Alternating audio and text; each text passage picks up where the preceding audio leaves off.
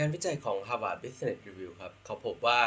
สาเหตุหลักที่ทำให้การทำงานร่วมกันระหว่างทีมเนี่ยมันล้มเหลวมาจาก 1. ขาดความร่วมมือระหว่างผู้นำ 2. ผู้นำไม่มีวิสัยทัศน์ร่วมกัน แล้วก็ 3. ผู้จัดการไม่ยอมรับการทำงานซึ่งกันและกันครับ นั่นหมายถึงว่าสาเหตุหลักๆ ที่ทำให้การทำงานระหว่างทีมไม่ work เนี่ยมาจากผู้นำและผู้จัดการล้วนๆนะครับ แล้วในยุคที่ collaboration เป็น key สำคัญของความสำเร็จเนี่ย เรื่องนี้เป็นเรื่องที่ยอมรับไม่ได้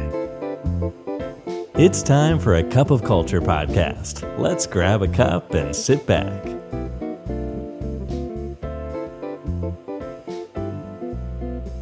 สวัสดีครับ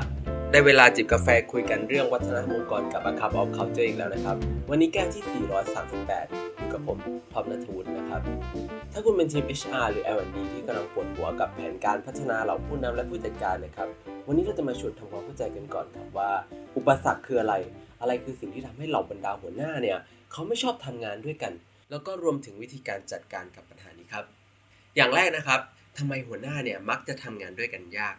พอเราเริ่มจากสาเหตุนะครับ ก็ต้องพูดถึงสาเหตุแรกเลยก็คือเรื่องของการชอบความแข่งขันครับ เพราะว่าหัวหน้าเนี่ยมีแนวโน้มที่จะชอบการแข่งขัน แล้วก็กลัวที่จะถูกบดบังครับ มันเริ่มจากประสบการณ์ที่ผ่านๆมาของคนที่ขึ้นมาเป็นผู้นำได้เนี่ยแน่นอนว่าต้องผ่านการแข่งขัน และการเป็นจุดเด่นมาค่อนข้างพอสมควรนะครับนั่นทำให้เป็นเรื่องยากที่เขาจะปรับตัวเข้าสู่โหมดของการสมานฉันท์ยังไงก็ตามครับยิ่งตำแหน่งสูงขึ้นเนี่ยครับเราก็เริ่มต้องอาศัยการทำงานระหว่างทีมมากขึ้นและทำให้บรรดาเหล่าหัวหน้าเนี่ยอาจจะอดไม่ได้ที่แอบกังวลว่า ผลงานที่ทำเนี่ยจะได้รับการมองเห็นหรือเปล่า อีกสาเหตุคือการเคยชินกับการใช้ลำดับขั้นมาเป็นวิธีการหลักในการทำงานครับ เพราะว่าหัวหน้างานเนี่ยเคยชินกับการทำงานแบบเน้นลำดับขั้นครับ โดยเฉพาะองค์กรที่มีโครงสร้างแบบไซโลสูงๆแม้ว่าหัวหน้าเหล่านี้เนี่ยจะมีความใส่ใจลูกน้องแค่ไหนก็ตามธรรมชาติของงานเนี่ยมันจะยังคงเป็นระบบที่ส่งเสริมให้การใช้อำนาจเป็นวิธีที่มีประสิทธิภาพที่สุดในการบรรลุผลลัพธ์ นั่นทำให้ผู้จัดการหลายคนเนี่ยต้องเคยชินกับวัฒนธรรมองค์กรของการใช้ลำดับขั้นทำงาน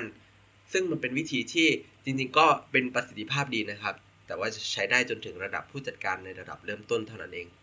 แต่สำหรับผู้นำในระดับที่สูงกว่านะครับ soft power หรือ influence นะครับคือคีย์สำคัญมากกว่าของความสำเร็จ ซึ่งมันต่างจากวิธีที่เคยชินโดยสิ้นเชิง เนื่องจากว่าในระดับที่สูงขึ้นนะครับการทำงานข้ามทีม ผู้นำต้องงานทำงานกับคนที่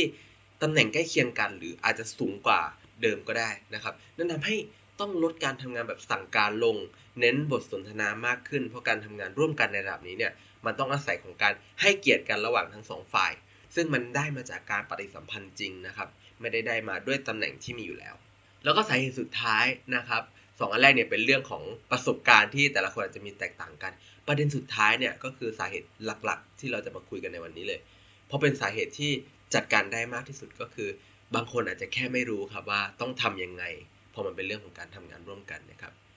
เพราะจริงๆเนี่ยมันเป็นทักษะมันเป็นกลุ่มความสามารถที่ซับซ้อนมากๆนะครับและใช้หลาย ๆ องค์ประกอบเข้าด้วยกัน ตั้งแต่ทักษะการฟัง การจัดการความขัดแย้งการแก้ปัญหาร่วมกัน ความถ่อมตนความใส่ใจแล้วก็ความสนใจอื่นๆนะครับ ที่มันต้องเอามาใช้ร่วมกันล้อมรวมกัน เพื่อประกอบกับการเป็นความสามารถในการทำงานร่วมกับผู้อื่น แล้วด้วยความซับซ้อนเนี่ยครับมันต้องอาศัยหลายองค์ประกอบ ผู้นำหลายคนเนี่ยอาจจะมีคุณสมบัติบางอย่างที่เอื้อให้เกิดการทำงานกับ คนอื่นได้นะครับ แต่บางอย่างก็ยังเป็นทักษะที่ขาดอยู่ ที่ทำให้ไม่ได้มีประสิทธิภาพอย่างที่คิดไว้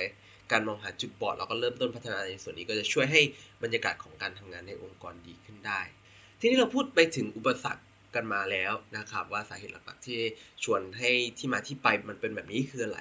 ประเด็นถัดมาที่เราต้องพูดถึงเลยก็คือการรับมือนะครับ โดยเฉพาะสำหรับคนที่มีหน้าที่เป็นคนที่ออกแบบการอบรมหรือออกแบบการเรียนรู้ในองค์กรนะครับ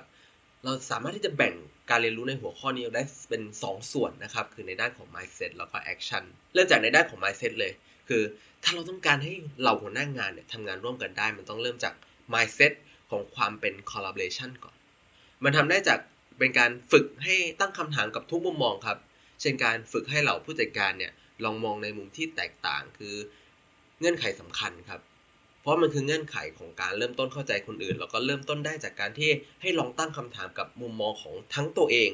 แล้วก็มุมมองของคนอื่นด้วยเหมือนกัน แต่ของตัวเองเนี่ยตั้งเพื่อ challenge ตัวเองว่ามันเป็นอย่างนี้จริงหรือเปล่า ในมุมมองของคนอื่นเราตั้งคำถามเพื่อทำความเข้าใจครับ ว่ามันมีโอกาสที่จะเป็นไปได้ไหมเขาคิดยังไงทำไมถึงคิดอย่างนั้นนะครับ สิ่งเหล่านี้เนี่ยช่วยให้พนักงานคนอื่นๆ เห็นผู้นำเหล่านี้เป็นแบบอย่างของการทำความเข้าใจคนอื่น และทำให้การพัฒนาต่อไปทำได้ง่ายขึ้นครับ อีกอันที่เราสามารถทำได้ในการออกแบบเวิร์กช็อปก็คือจัดกิจกรรมที่ทุกคนเท่ากันครับ ฝึกให้ผู้จัดการเนี่ยเห็นค่าของคนอื่นอย่างเท่าเทียมครับ จากการที่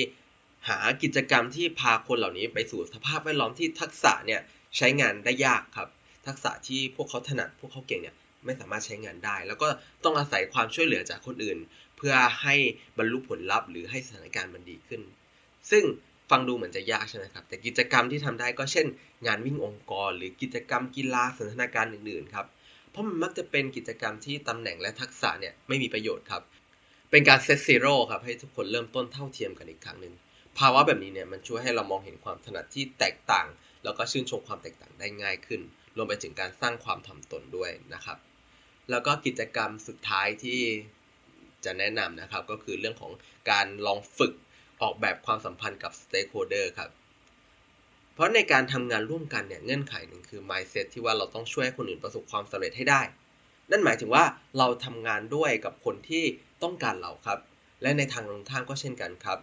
เราต้องการคนเหล่านั้นครับการฝึก mindset เนี่ยเริ่มต้นทำได้จากการรับรู้ครับถึงความสัมพันธ์แบบพึ่งพาพึ่งอาศัยนี้จากการให้ เป็นแบบฝึกหัดอาจจะลองระบุถึง stakeholder ที่แต่ละคนต้องพึ่งพาพึ่งอาศัยครับ และอาจจะมี assignment ให้ไปใช้เวลาร่วมกับคนเหล่านั้น เพื่อสังเกตครับว่า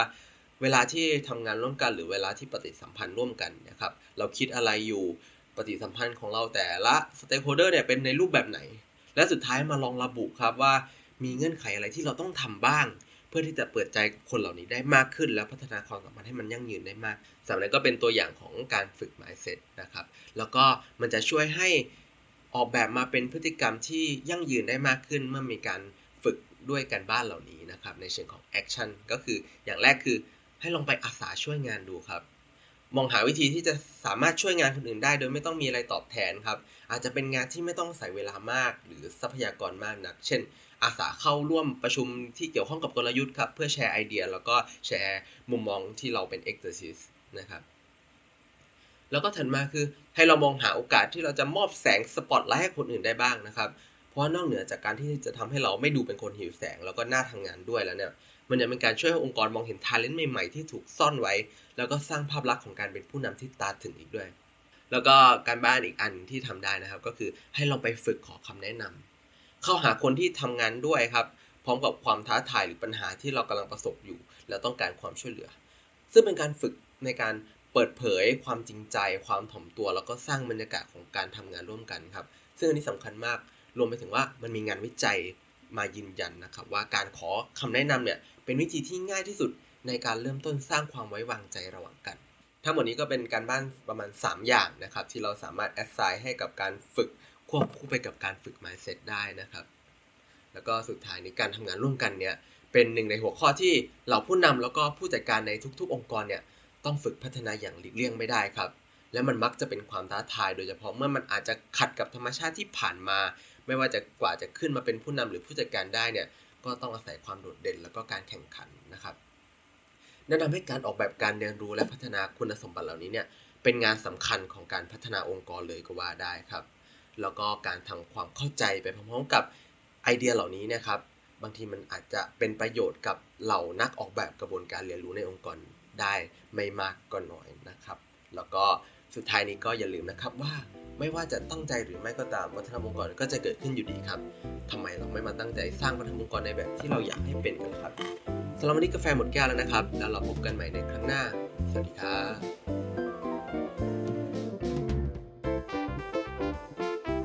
And that's today's Cup of Culture. See you again next time.